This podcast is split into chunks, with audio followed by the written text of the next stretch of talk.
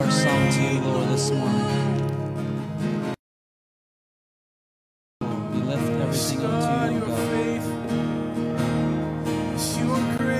God. Meet us here this morning, Lord.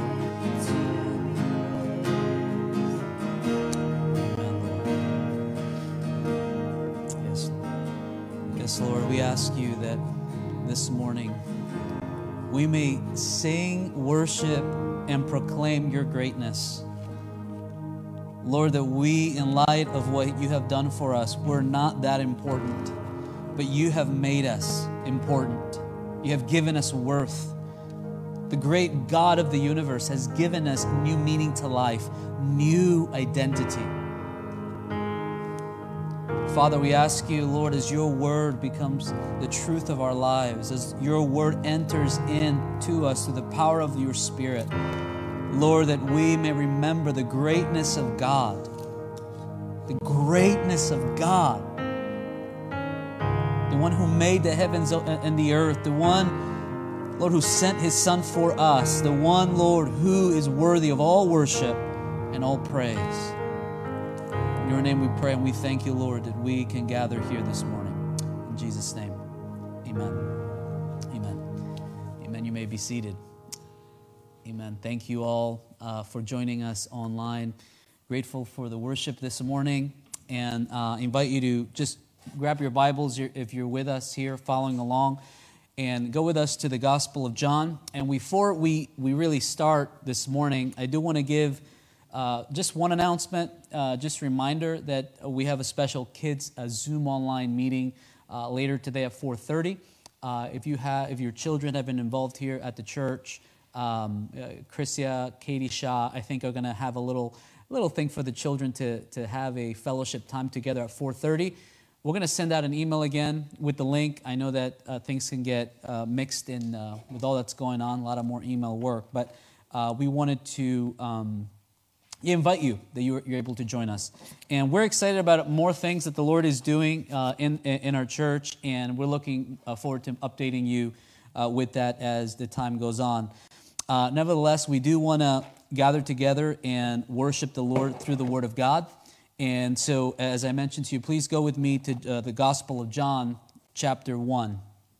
And this morning, we're going to continue our series uh, in John. If you know, we, are moving along through the Gospel of John. It's going to take a while. Uh, but at the very least, we want to move as best as we can through the logic of the text, through the what Jesus is in the text, how Jesus is portrayed in the text. But more importantly, how the Bible changes us. And the way we do that is by looking at the Bible in its context and um, how it was written for the people in a particular time and for us today. And so let me let me begin by reading our passage for this morning, and it's John chapter 1, verse 14, uh, verses 14 through 18. So uh, why don't you join me as we read God's word? All right? Uh, and so it, it says this The word became flesh and made his dwelling among us. We have seen his glory and the glory of the one and only Son, who came from the Father, full of grace and truth. Verse 15 John testified concerning him. He cried out, saying, This is the one I spoke about when I said, He who comes after me has surpassed me because he was before me. Verse 16 Out of his fullness we have all received grace in place of grace already given. For the law was given through Moses, grace and truth came through Jesus Christ. No one has ever seen God, but the one and only Son, who is himself God, is in closest relationship with the Father, has made him known. And so this morning, we're planning to have, if you're connecting with us online, we're trying to have slides for you, which will help you. The slides on. Hopefully, that will help you a little bit um, getting engaged with the, with the scriptures. It'll help you as you're there with your family to read along. But th- these are the verses we're going to go through this morning, okay? And so let me, let me begin by saying that during the time of John, and I hope I don't, I don't, you know, I don't scare you here when talk about begin with here, but but at the time of John, uh, there was a heavy influence um, during his writing, and during the first century in particular, uh, from Greek philosophy.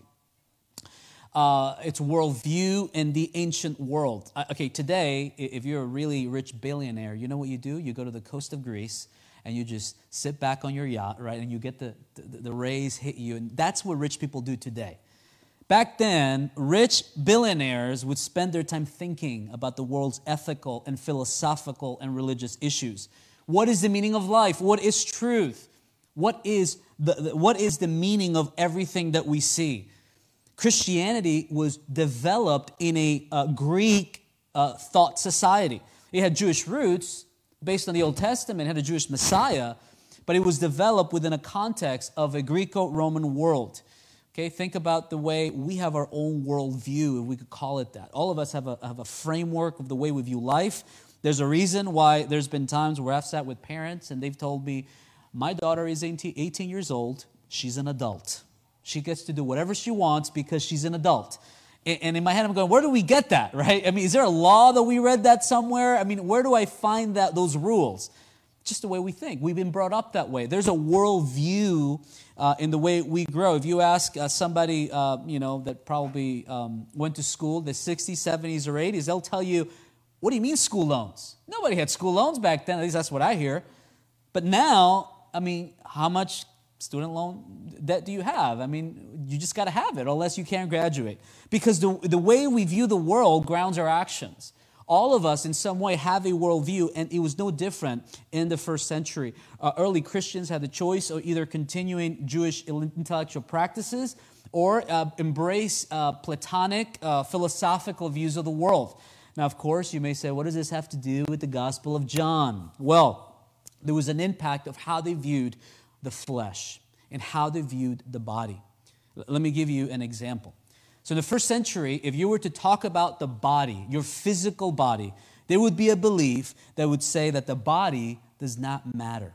In fact, Plato and other guys during the time of John's writing would say that the essence of a person, what makes you a person, it's what's inside of you, that, that soul, that, that person, that identity inside of you. The body was simply a carcass, a shell that when you die, it just dies. It doesn't come back. And what will live forever is your person.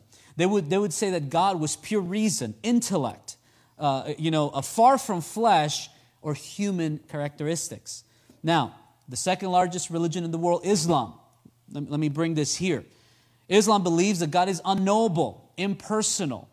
Islam states in, in the Quran 112, 1.4 says that he is wholly distinct, unique, indivisible, completely separate impersonal. Now, in other words, nothing at all in creation compares to Allah. Now, what does this have to do again with John? Well, because um, for us, we were not made for impersonal relationships. We were made for personal fellowship with the triune God of Scripture. The ultimate purpose of our life is for relationship with God. Most of our issues, most of our dissatisfactions, discontentment has to do with a breaking of relationship with our Creator. The Westminster Shorter Catechism, a document developed in the 17th century to, to help train and equip church members, uh, has this as its first question What is the chief end of man? And if you have your notes online, and, and here you can look at that here. And it says this that man's chief end, meaning the purpose of man, is to glorify God and to enjoy Him forever. Okay? The ultimate end of man is to enjoy God. In other words, our ultimate end is to enjoy personal fellowship with our Savior to, uh, in Christ through the cross. And so, in these just four verses, we see the culmination of God's plan. God desired this from the very beginning. We see God dwelling with his people without restrictions, without boundaries or limitations. Why? Because he comes in the flesh. Every time there was an appearance of God, of glory, in the presence of God, there was great fear. There was great recognition that they, the, the people were sinful and God was holy. People did not just fall on their face and go, wow, this is amazing presence. They would fall on their face and be fearful of God because you could not stand before the presence of God and live. So the question is how can there be relationship without God's presence? Well, there can't be, which is why in Christ, God has made this possible for us. Um, as you look again at these four ver- verses, it's really, it's not just about thinking about Jesus coming in the flesh. I mean, that's a beautiful thing. It's a Christmas sermon. but it has to do with relationship, that God desired a relationship with you and me, and He did this by sending His Son in the fullness of His glory. And I write this, and, and the main point really this morning is that the glory of God was made manifest in the life, person, and work of Christ to give us relationship with Him. Amen? See, we cannot have relationship with God apart from Christ coming in fullness of glory. What is that glory? Is it the glory that Moses saw? Is it the glory that uh, Isaiah was so fearful about in Isaiah 6? Yes, yes, and yes. And there can be no relationship apart from beholding the glory of Christ. And that's what we're going to talk about this morning. If we want relationship with Christ, we must have the glory of Christ. If we want to feel God's presence, if we want to encounter His presence, we must behold the glory of Christ. Uh, let me pray as we begin.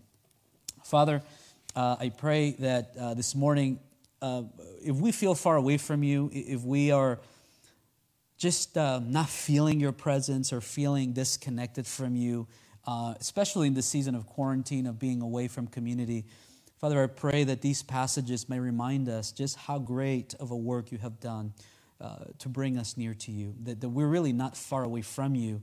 It's about us posturing ourselves to see your glory rightly, to see you correctly, and not the way we want to see you. Father, I pray that your Holy Spirit may enlighten us, and that, Lord, you and you alone may receive the glory as we see your scriptures for what they are really the, the power of truth and the power of, of freeing us from ourselves, from sin. In, in Jesus' name, uh, amen. Amen. Look again at, at verse 14 then. It says here, the word became flesh and made his dwelling among us. We have seen his glory, the glory of the one and only Son who came from the Father, full of grace and truth. That, that word dwelling actually mean, means to pitch a tent. Okay, for those who are familiar with the Old Testament passages, pitching a tent, I, I don't know if you know a little bit about the, about the Old Testament. There was a tent in the Old Testament, and that tent was called the tabernacle. The tabernacle was a temporary sanctuary built by the Jewish people in the wilderness after they left uh, uh, Egypt, after their captivity uh, in, uh, by Pharaoh. It was the place where God would make his presence known in their wilderness wanderings. Okay, Moses would say, Lord, wherever you're going, we want you to go with us. And the Lord said, Yeah, I'm going to go with you. So I'm going to, you're going to pitch this tent, and I'm going to dwell in that place. Uh, uh, let me read to you Exodus 25, 8 and 9. And it says this Then have them make me a sanctuary, and I will dwell among them. Same word that we're seeing here in the New Testament dwell among them. Make this this tent, this tabernacle, and all its furnishings exactly uh, like the pattern that I will show you. In other words, you could call the tabernacle this the dwelling place of God. Okay, the dwelling place of God. The, the, the tabernacle uh, was the center of the camp. Uh, it represented the presence of God. It was there that it, it, would hold the Ark of the Covenant, where the Ten Commandments would be in, in this little box, golden box. Um, Aaron's staff, Moses' staff would be there, and the, and the uh, Ten Commandments. It was the focus of worship. And I think I have a graphic. Uh, you see that there. It was in the center of all the tribes. It was uh, the focus of worship. But, but here's the most important thing it was not just where the law came from, it's not just where they did sacrifices. The tabernacle was where the presence of God dwelt. Think about that. Where is God? Oh, he's right there. In that tent. It was a place of great fear. It was a place of great, uh, uh, you know, uh, where people would ponder what is God like? Well, uh, turn with me to Exodus 40. Exodus 40, uh, verses 34 to 38. Exodus 40. Okay? And I'm just going to read this here because it's important to understand that the glory of God was in this place. Apart from all the other things, the glory of God was in this place. And it says this, verse 34, Exodus 40, 34 to 38. Then the cloud covered the tent, and the glory of God filled the tabernacle. So the glory of God, it was, it was known through the cloud. Okay, verse 35. Moses could not enter the tent of meeting because the cloud had settled on it, and the glory of God filled the tabernacle. 36. In all the travels of the Israelites, uh, wherever they, the cloud lifted from above the tabernacle, they would set out. But if the cloud did not lift, they did not set out until the day it lifted. Verse 38. So the cloud of the Lord was over the tabernacle by day, and, by, and fire was by the night in the sight of all the Israelites during all their travels. Okay, now can you just picture this? I mean, you're traveling 40 years around this desert place called the wilderness, and you're grabbing this tent, and you're going and you're moving, put God in the center. Let's all on. That's a lot of work. But what it represented, it was that God was in the midst of its people. The fire, the cloud, natural elements represented God's presence in this tent like structure. Moses would encounter the presence of God, uh, you know, even before this, this dwelling place of God, the Shekinah glory of God, uh, in, in inapproachable light. So much so that there was a time where Moses encountered God uh, after the people of Israel had uh, rebelled against God and they worshiped the golden calf. God had to make uh, the Ten Commandments again a second time.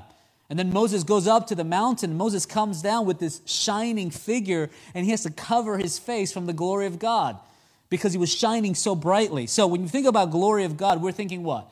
We're thinking bright light. We're thinking cloud, fire, these crazy type of uh, uh, supernatural ways in which God communicates himself, in which man cannot exist, in which man cannot dwell. Well, look again at, at verse 14.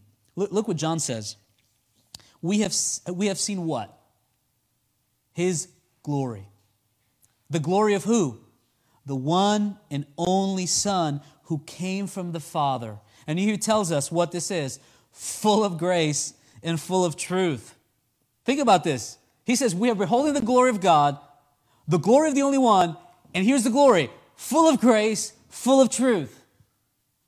Okay? This isn't a fire nor a cloud or blinding light but the glory of God is made manifest in fullness through grace and truth. Now, this is counterintuitive, I mean, I mean, because that's just not the way the glory, the glory, when you think of glory, you think of superstars, movie stars. I mean, that's that's the glory.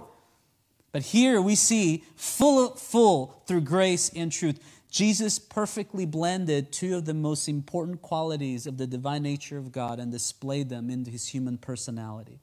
And I have this on my notes here, and I want to read this. It says, the, the radiance of the glory of God killed men. Now, the manifest glory of the Son granted us grace and truth to man. Amen? God's glory in this way saves us. And so, what is the fullness of grace and truth? What, do we mean by that? Because that's what they're saying. We're beholding the glory of God, and the glory is this fullness of grace and truth. Okay, let, let's read what John says, verse 15 through 17 um, it says this John testified concerning him. This is John the Baptist, the witness. He cried out, saying, This is the one I spoke about when I said, He who comes after me has surpassed me because he was before me. Verse 16 Out of his fullness we have all received grace in the place of grace already given, or grace upon grace, if you have the ESV, I think. Uh, 17 For the glory was given through Moses, grace and truth. There we go again you see that? Grace and truth through Jesus Christ. Okay, now, after a brief note on John, which we're going to dive into uh, next couple of weeks, after the affirmation that in fact Jesus was a pre existing Word of God who was with God, here's what John tells us that from, uh, from the fullness, from this fullness of grace and truth, from the glory that comes out of Jesus, we have received grace upon grace and really, if you take the, the actual tense of the, of the verb, which is going and going, it's uncompleted, it keeps going. Grace upon grace upon grace upon grace. I mean, think about the glory of God, right? Remember when Moses came off the mountain, he was shining so much that people could not take that. Now, put it in the context of grace, right? That the grace of God shines forth in the life of Jesus from grace upon grace upon grace. There is unending grace overflowing from the glory made manifest in the person of Jesus Christ. It is not just the, the, the grace, um, the, the, the grace that He gave us, but it is that He was grace in Himself. When one supply of grace is exhausted, another is available. When we think about the glory of Jesus, what is the glory of God? We think about the glory of Jesus, and what is that? Or is the glory of His unending grace? Is how he displayed grace. We all know to experience God, but we must do it in his terms. And in this side of, on this side of Calvary, we do it through Christ and his unending grace. Go with me to Exodus 33. And, and I made a point of this before. when I mentioned um, Moses' uh, desire or meeting with God, Exodus 33. We're going to read verses, just two verses, uh, but I think these are well worth us um, reading together. Okay? So, Exodus 33, verse 18 and 19. And so here's Moses, and the longing of every single person, like we mentioned, we want to dwell with God, we want to be with God. So God provides a way in, uh, through the tabernacle, but, we but we need something that's, that's, that's ongoing here and now. And so here's Moses' cry, the cry of every single person in the world that, that, that's looking for truth. And he says this Then Moses said, Now show me your glory. And the Lord said, Watch this. I will cause all my goodness to pass in front of you, and I will proclaim my name, the Lord, in your presence. And then he says this I will have mercy on whom I will have mercy, and I will have compassion on whom I will have compassion. Now, do you think this is the glory that Moses was expecting? Think about it. Moses had seen the Red Sea open, Moses had seen the burning bush, Moses had been in the earthquakes. He had heard God's thunderous voice. He had seen shining light. Yet this is how God manifested his glory to Moses. He made it to the nature of his person. In other words, even look at look at verse 18. Sorry, 19. He says, I will cause my goodness in front of you, and I will proclaim my name. Uh, his goodness, his mercy, his, his compassion. At the center of how God communicate, communicates His glory is the nature of His grace, the nature of His person. I will have mercy on whom I will have mercy. I will have compassion on whom I will have compassion. When John says glory, he's not looking at the tabernacle, he's not looking at Solomon's temple or Herod's temple in Jerusalem, but he's looking at Christ, the new dwelling place of God in the world. This is most clearly made manifest in, in, Christ's work at the cross. If you want to talk about grace, what is the fullness of grace? Where is grace seen? Well, grace is seen at the cross of Christ, where He gave all for us. And th- again, this is counterintuitive. And as I was preparing this week, I just go, this is wrong. Like, this is the glory of God. It's too simplistic. This is the glory of God? No, He can't be. I mean, I want something more than this. But John says it's the fullness of his grace, grace upon grace. See, the cross appears to be nothing better than a foolish exercise in suffering. For those who we, who we preach to and we communicate the cross, it might be like, that is, that's the glory? That's grace? I mean, I need more than that. I need to feel good. I need to experience something outside myself. It was uh, in Jesus' time, it was a curse to die by it. It was a terrible shame to die by it. It was associated with murderers, thieves. Paul would say that the message of the cross is foolishness. But watch this. 1 Corinthians 1:18 says, "But for those who believe, right, it is the power of God. It is the power of God." And so there is no greater glory displayed to the world than the grace of Christ through the cross of Christ. Amen. Uh, look at verse 17. John adds this For the law was given through Moses, and grace and truth came through Jesus Christ. Again, again, Jesus adds that the reason why this glory is better than the one given in the temple is simply this Jesus is greater. If you want a summary of these four verses, just, just Jesus is better than anything else in the world. Because that is exactly what he's saying. He's putting Moses here, law and Moses, and he says, Law Moses, grace and truth in Christ. Here's Christ. Here's how we have seen the true glory. Moses did not see the fullness of the glory of Christ. Uh, only in Christ do we see that. See, in the law, and this might be new to you if you're watching here, but when you think of the law, the law represents the Ten Commandments God gave in the, in the book of Exodus. But they're also the, uh, the moral standards in all the first five books of the Bible, the Pentateuch. Okay? And all those five books, there's a lot of regulations of how to uh, walk holy before God, how to atone for your sin. That's the book of the law. All of those, and the Ten Commandments in particular. And the only people who had access to the truth of that, the only people who could truly have access to God were, were Moses, the priests, and all those who would present sacrifices uh, for themselves and for others. This is no small thing. God provided grace through the law. Yet, it wasn't the fullness of grace and truth. Here's what I mean. The moment that Adam and, uh, Adam and Eve sinned, you know what should you know should have happened? They, they should have been destroyed. Okay, should have been done. Us as human beings would no longer have life. But you know what God did? Grace. He, he, he gave them a way to live. He, he told them, listen, you're going you're to be cursed, but you're not going to be out. For the people of Israel, was the same thing. People of Israel had disobeyed. They had been uh, held captive by, by Egypt. When they came out, they were disobedient. Yet the Lord gave them grace and He provided the Ten Commandments. So there is grace in the law of God in what He gave. Yet it wasn't the fullness of grace. And that's exactly what we're reading in these verses. There was grace and truth in Moses, there was grace and truth in the Ten Commandments. But here in Christ, we have the fullness of God's grace. Everything God is in His grace is now being displayed in the person of Christ. Uh, to make this point, go to uh, Hebrews 3. Hebrews 3, uh, verses 2 through 6. Okay? Hebrew, Hebrews 3. And it says this, talking about um, Christ. This, I mean, if you want to under, if you want to underline anything in your Bible, man, this is a great passage to think about Christ and, uh, and Moses. It says, He was faithful to the one who appointed him, just as Moses was faithful in all of God's house. So here you go Moses and Jesus, both faithful guys. Awesome. Verse 3 Jesus has been found worthy of what?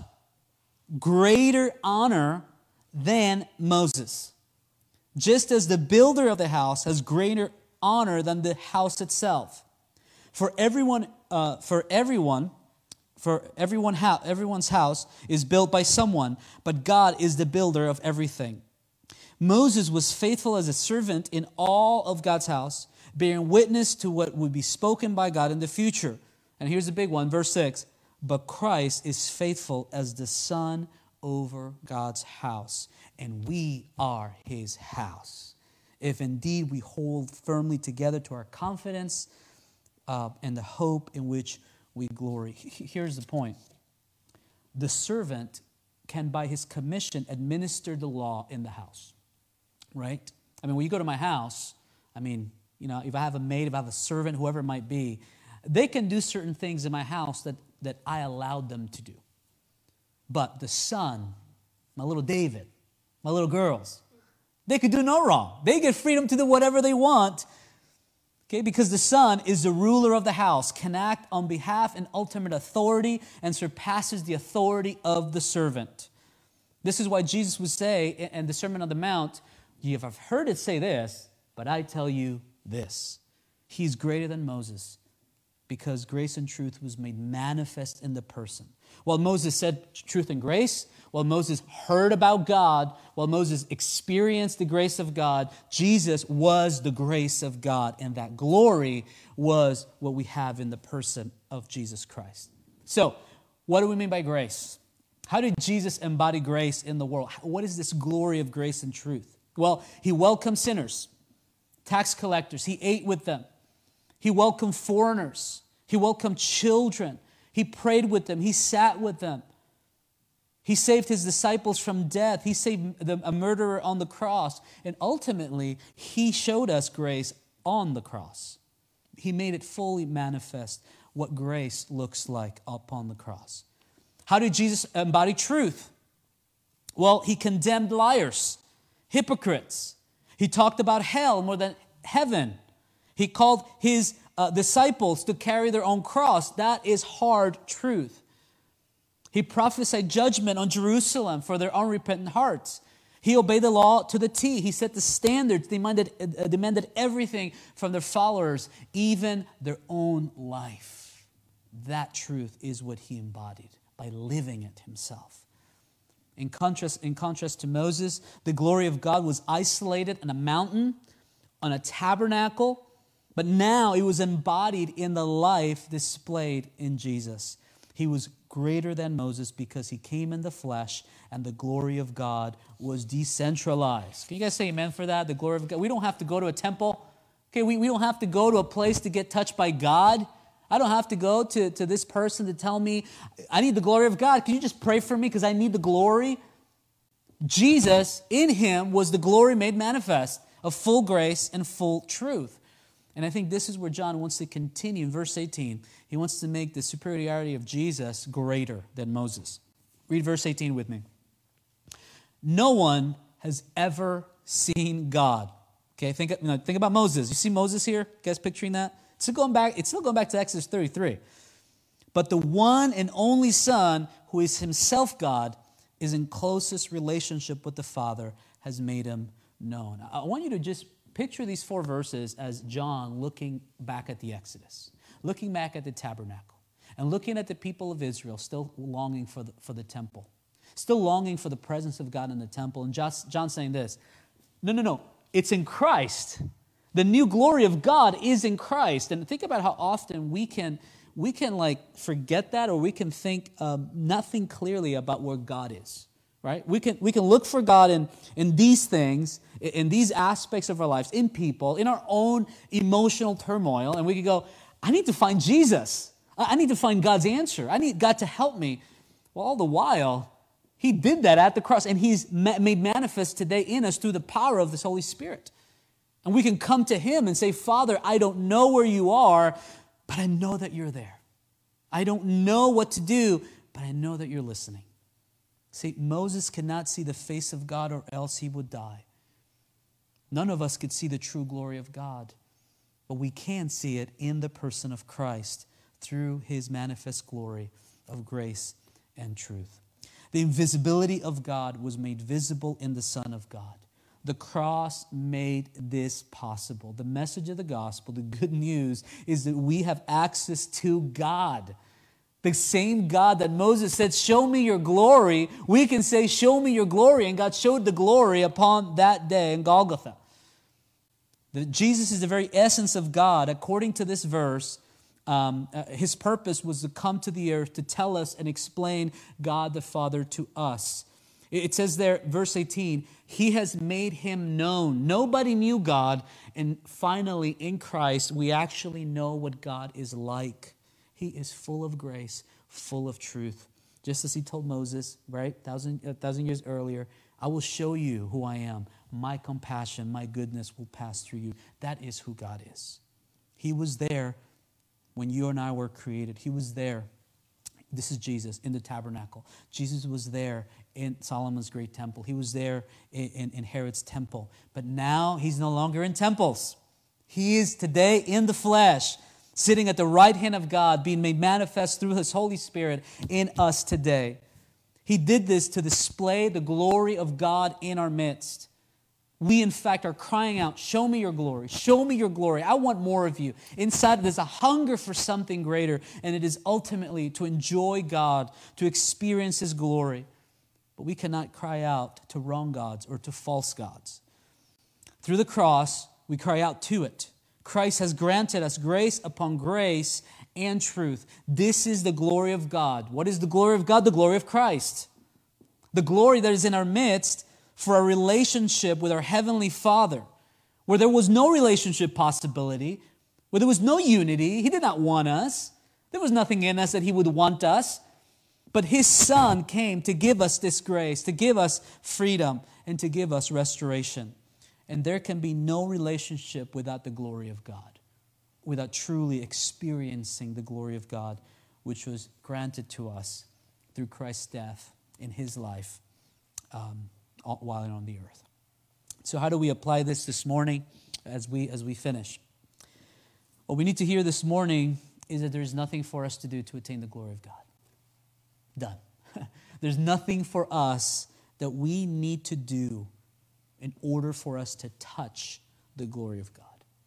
We do not have to hide from the glory of God. We do not have to, uh, you know, do anything. Uh, the law is fulfilled. God does not need more of our sacrifices to make his presence more real to us. There is no temple to build. There is no mantra to repeat. There is no program to follow. There is no behavior to mimic in order for you to have some type of glory of God thing going. No, no, no. All you need to know this morning is to know Christ. Isn't that simple? Do you see how the gospel is good news for us? Because when you, you don't know Christ and you put all these rules for people and you go, okay, here's what you need to do to, to know God, all the while, all they need to know is to know Christ. God is known through the person of Christ. And it is the glory that shines through the cross so perfectly that displays the nature of God. Who is God? Well, He is grace and truth. Who is grace and truth? He is Christ. What else is there? There is nothing else but the glory of Christ. You'll be asking more than Moses asked. But yet we have all that in the person of Jesus Christ. There isn't more glory apart from the deeper revelation in our hearts and the life and the life that Christ lived and his payment upon, upon us in Calvary. Now, I'm not saying there shouldn't be affections being uh, born from this reality. I think that's what it's supposed to develop. We're supposed to have emotions that break down when we hear, when we encounter the Holy Spirit in this manner. But the question is is the cross enough to encounter God? Is the grace and truth that Jesus manifested in the person of Jesus is that enough for you to get hungry for God? Is that enough for you to seek out a life after God? Is that enough for you to go to your knees and say, Father, I want to go, I want to run hard after you. I am hungry for you. Or is the cross of Christ, is the grace and truth that Christ has given us simply not enough? There is just more that we want. You that have failed God and you feel like you need restoration, uh, I just want to I, I want to encourage you that, that Jesus is here, that Jesus listens to us, that there is not a man, mantra to repeat, that there is not a program to follow, that you can today have this relationship with God. Maybe you've walked away from God. Well, you can return in grace to, to, to Christ and encounter the fullness of His glory. Maybe in this quarantine time, maybe you feel discouraged. Maybe you feel, I just feel dry, man just the Bible is not sticking, man. My, my worship time is just not what it is. Um, I, I want to tell you that the problem is not with God. Amen? The problem is never with God. The problem is in our hearts. The problem is with us putting the right expectations and asking God through His Holy Spirit to birth again a longing to Christ. Show me your glory and the glory that He displays at the cross, the one of fullness of grace and truth. Amen. Let me pray. Father, um, I ask you this morning that we remember, Lord, that we are um, in, that we're indebted to you. That, that, Lord, you didn't have to give us everything, but you, in fact, give us everything. Father, remind us today of the beautiful glory that shines forth through your sacrifice. Father, remind us today of our great need to encounter your glory. For us, Lord, to cry out for hunger, for us to be desperate again, to fall in love, Lord, again with you, to go back to our first love. Love to find pleasure in prayer, to find pleasure in the Word of God, to find pleasure in ministering to you from our home. Father, I pray for those who are struggling during this uh, pandemic. Father, I pray there may be a hunger again, a Moses type of cry that's only fulfilled in Christ. A show me your glory Christ. Show me, God, who you are. I need your presence. I need you, God. Father, I pray as a church that we may come back for this even more hungry for God, desperate for your presence, desperate for the cross, desperate to do your works on this age, in this age, desperate to be people of grace and truth, desperate, Lord, to encounter Jesus to feel your presence, for our affections to come out forth into love for others, into love for our families, for our husbands, for our wives, for our children, that the grace of God may overflow and transform our lives. Father, I pray that, that the glory that was there from the beginning may be here in us today, and that we may not be looking to build it by ourselves, but the Lord, your Holy Spirit, like the wind, bring it. Bring it in whatever way it wants. Bring revival to our hearts, Lord, and renewal of the truth of the message of Christ as we worship apart but united at home. Thank you, Lord. We thank you. We ask you for your Spirit to bless us as we worship. Amen.